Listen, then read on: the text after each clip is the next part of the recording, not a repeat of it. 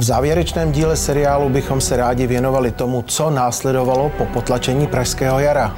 Do života československých občanů vstupovala plíživě normalizace. Samotné slovo normalizace zaznělo vůbec poprvé zřejmě na jednání o moskevských protokolech. A přičítá se Vasilu Bilakovi. V protokolech se pak skutečně objevilo. Ona byla těm lidem příležitost dána, tedy k tomu zprostituování se v dávkách. Každý si mohl vybrat, jak dalece bude ochoten a kam až bude chtít jít. Českoslovenští komunisté po návratu z Moskvy pouze budili dojem nezávislosti. Někteří z nich se pokoušeli zachránit poslední reformní návrhy z roku 1968. Většině z nich však muselo být jasné, že komunismus s lidskou tváří skončil příjezdem prvního sovětského tanku na naše území. Aleksandr Dubček se stal zlomeným mužem, nechal se vláčet vnějšími okolnostmi, nejprve odstoupil z nejvyšší stranické funkce a stal se šéfem parlamentu. Vystřídal ho pragmatický a Moskvě naslouchající Gustav Husák. Dubček ještě stihl stihl podepsat Pendrekový zákon. Po krátké epizodě na turecké ambasádě byl vyloučen ze strany a až do penze pracoval v ústraní pro slovenské lesy. Policie začala od roku 1969 pronásledovat představitele opozice. Přibývaly drsné zákroky proti demonstrantům. Tím nejtragičtějším byl zákrok proti opozici 21. srpna 1969 na výročí okupace. Už 30. srpna 1968 byl zřízený nechválně známý úřad protiska informace. Cenzura byla zpátky. 3. září úřad zakázal používat slova okupant nebo okupace a také zákaz informovat o počtu obětí a škodách způsobených okupačními vojsky. V roce 68 se to tak posunulo myšlenkově, že vlastně jakákoliv opozice, která do té doby vlastně byla především uvnitř samotné komunistické strany v podobě toho reformního křídla, tak ta se potom za na začátku normalizace, kdy v podstatě všechny tyto osoby musely komunistickou stranu opustit, tak se přesunula úplně mimo KSČ a začala se vlastně situovat na čistě nekomunistickém základě. A výsledkem tedy potom bylo to skoncipování Charty 77 už jako vyloženě nekomunistické iniciativy, byť se samozřejmě na ní podíleli i někteří bývalí osmašedesátníci. A také to potom bylo takový to období, kdy se i hledala, hledal nějaký lídr, který by právě zešel z nějakého toho vyloženě nekomunistického prostředí a na to se ideálně hodil Václav Havel. Vše pokračovalo stranickými čistkami a likvidací komunistům nepohodlných organizací. Stopku vystavili různým kulturním spolkům, Junáku, Sokolu, klubu angažovaných nestraníků a organizaci politických vězňů komunistického režimu K231. Vzhledem k tomu, že Dubček sám nepřiznal po návratu z Moskvy, že se tady zavázal k ukončení reform, tak tady stále panovala jakási taková naděje nebo víra, z dnešního pohledu možná naivní, že reformy budou nějakým způsobem pokračovat. Hned začátkem září byla obnovena cenzura, byly, zaká- byly znova pozastavena činnost nekomunistických iniciativ, Kán přestal působit. Nicméně pořád se nějak tak doufalo, že to je třeba jenom nějaká dočasná přestávka, jakýsi kompromis vůči Sovětům dočasný a že ta podstata toho pražského jara, že se podaří uhájit a že ty reformy třeba budou v nějaké omezenější míře i nadále pokračovat. Ale to se v tom roce 69, zejména v průběhu léta, ukázalo jako nereálné, jako naivní. A v podstatě v tom září 69 už bylo jasné, že se vracíme nejenom před leden 68, ale pomalu i před rok 63.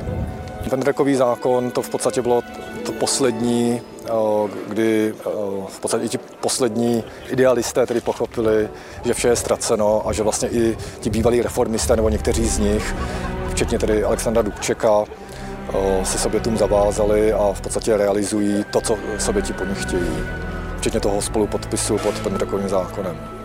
Sovětské tanky zmizely z ulic ještě před návratem Dubčekovy delegace z Moskvy v srpnu 1968. Jejich dočasná přítomnost v Československu se však protáhla na neurčito. Vojáci se uzavřeli do kasáren, ale byli kdykoliv připraveni zasáhnout proti kontrarevoluci. Stali se neviditelným, ale přitom všudy přítomným symbolem sovětské zvůle. Normalizátoři vyměnili vedení československé televize, filmu, rozhlasu i ČTK. Nepohodlní lidé byli vyhazováni z práce. Nastala konsolidace poměrů ve společnosti.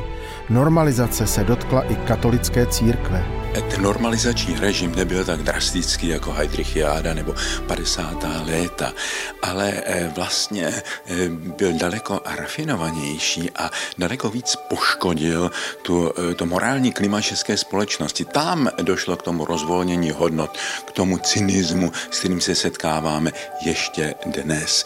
Ten režim byl rafinovaný tím, že ty represe nastávaly krůček za krůčkem. Vlastně v roce 69, v roce 70 ještě vycházela celá řada knih, ještě fungovaly některé instituce, které vlastně vznikly za toho pražského jara. Katolická církev se zapojila do toho eh, pražského jara také proto, že ono koincidovalo s jakýmsi jarem katolické církve. To byla ta obnova po druhém vatikánském koncilu. Tenkrát kněží, kteří strávili dlouhá léta ve stalinských koncentrácích a vězeních, najednou mohli veřejně působit, mohli veřejně působit i na teologické fakultě, pořádali se přednášky, ale pak krok za krokem zase ti lidé museli odejít z fakulty, ta teologická fakulta zase dostala šílenou úroveň, zase tam nemohli eh, studovat jiní než ti, kteří byli vlastně prověřeni tím režimem a bezprostředně po maturitě. Takže řada lidí jako já jsme nemohli normálně vystudovat eh, teologii, nemohli jsme být normálně vysvěceni. V kultuře se rychle zapomnělo na zlatou éru 60. let. Divákům se dostávaly hlavně lehké komedie a ideologií zatížené filmy, ať už v československé produkci nebo z dílny zpřátelených států. Zákaz tvorby dostávali nejlepší divadelní režiséři, jako například Jan Grossman, Otomar Krejča, Eval Čorn. Do Ostravy z Pražského činoherního klubu odešel Jan Kačer. Ukázalo se, že ten režim je nevzdělaný, že, že je to vlastně všechno postavené na falši. Čili ten šok byl sice velikánský, ale na druhou stranu do jisté míry obrodný, protože ty lidi začali říkat, aha, my jsme ten začáteční takový jako poetický e, vztah a takovou tu, že to všechno přijde a že to bude vlídný.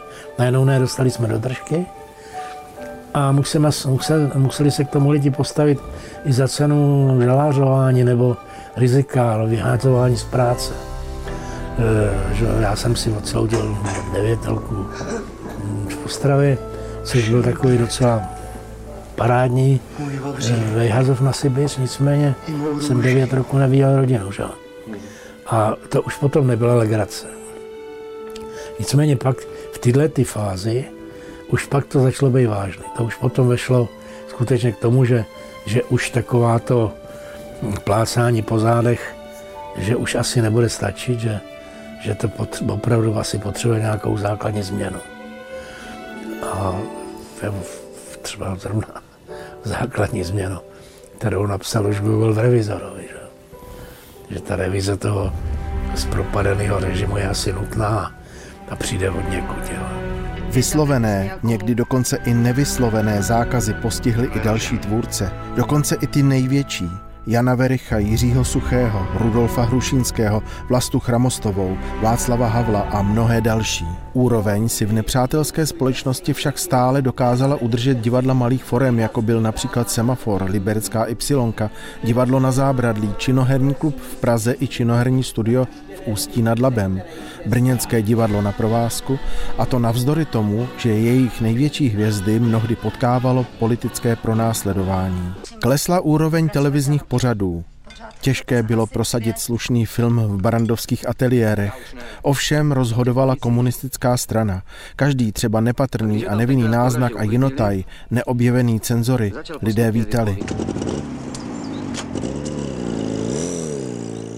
Tak, vrchní mají dneska sjezd.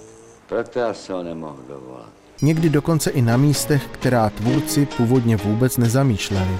A opačně, Někdy přicházely zákazy tam, kde by je nikdo soudný nečekal. Zásadně se proměnil oficiální jazyk politických elit. Obrodný proces se tabuizoval. Z Pražského jara se staly dramatické události roku 1968. Stranický Newspeak odosobnil komunistické vůdce. Poučení z krizového vývoje hovořilo v kolektivním duchu. K lidem nepromluvili vůdci, jejichž veřejná důvěryhodnost byla ochromena. K lidem promlouvala strana, kolektivní orgán. Jedná se o medicínskou zprávu. Jejímuž lékaři drželo sovětské vedení pistoli u hlavy. Z KSČ bylo vyloučeno skoro 100 tisíc lidí, dalšímu čtvrt milionu bylo členství pozastaveno. Husákova nabídka byla pragmatická. Podrobíte se, přistoupíte na naši hru a budete z toho mít jisté výhody. Většina společnosti se podrobila, mnozí ani neskřípali zuby. Rozehrálo se kavkovské drama, které trvalo 20 let. Emigrace ve velkém začala i hned po okupaci a pokračovala během normalizačních let. Hranice se pomalu zavíraly a k výjezdu na západ bylo potřeba získat devizový příslip. Ani s ním ještě nebylo vyhráno, protože bylo potřeba také získat výjezdní doložku, kterou udělovalo ministerstvo vnitra. Utíkalo se z individuálních i služebních cest, zájezdů turistických kanceláří, třeba i dobrodružnou ilegální cestou z Jugoslávie. Docházelo také k pokusům o únosy přes hranice. Na státních hranicích vyrostlo pásmo nikoho, dvojí závorou ohraničený úsek. Ti, co zůstali, byli nuceni žít dvojí život. Něco jiného se mohlo říkat doma v rodinách, něco jiného mezi lidmi, na pracovištích nebo ve školách. Lidé se uzavírali do vnitřní emigrace a polovina národa se na víkendy stěhovala do rekreačních chalup a chat. Komunistické straně už věřil až na výjimky málo kdo. Mnoho lidí do ní vstupovalo jen proto, aby mohli vykonávat svou profesi. Úsměvná byla například výmluva, že vstoupili do komunistické strany, aby ji rozložili, nebo alespoň změnili k lepšímu.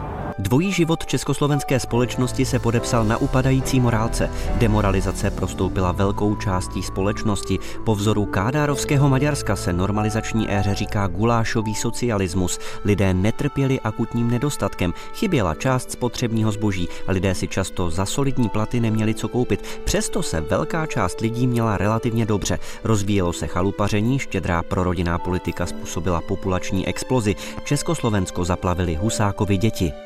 Otevřeně se proti tehdejšímu režimu dokázali postavit už jen dizidenti, kteří byli často pro své přesvědčení vězněni. Pro některé občany se stal vzpruhou například dopis Václava Havla prezidentu Husákovi z dubna roku 1975. Skutečným milníkem na cestě ke svobodě se stala Charta 77. Její signatáři napříč ideovému rozkročení odleva doprava však byli až do posledního dne vlády jedné strany pro následování.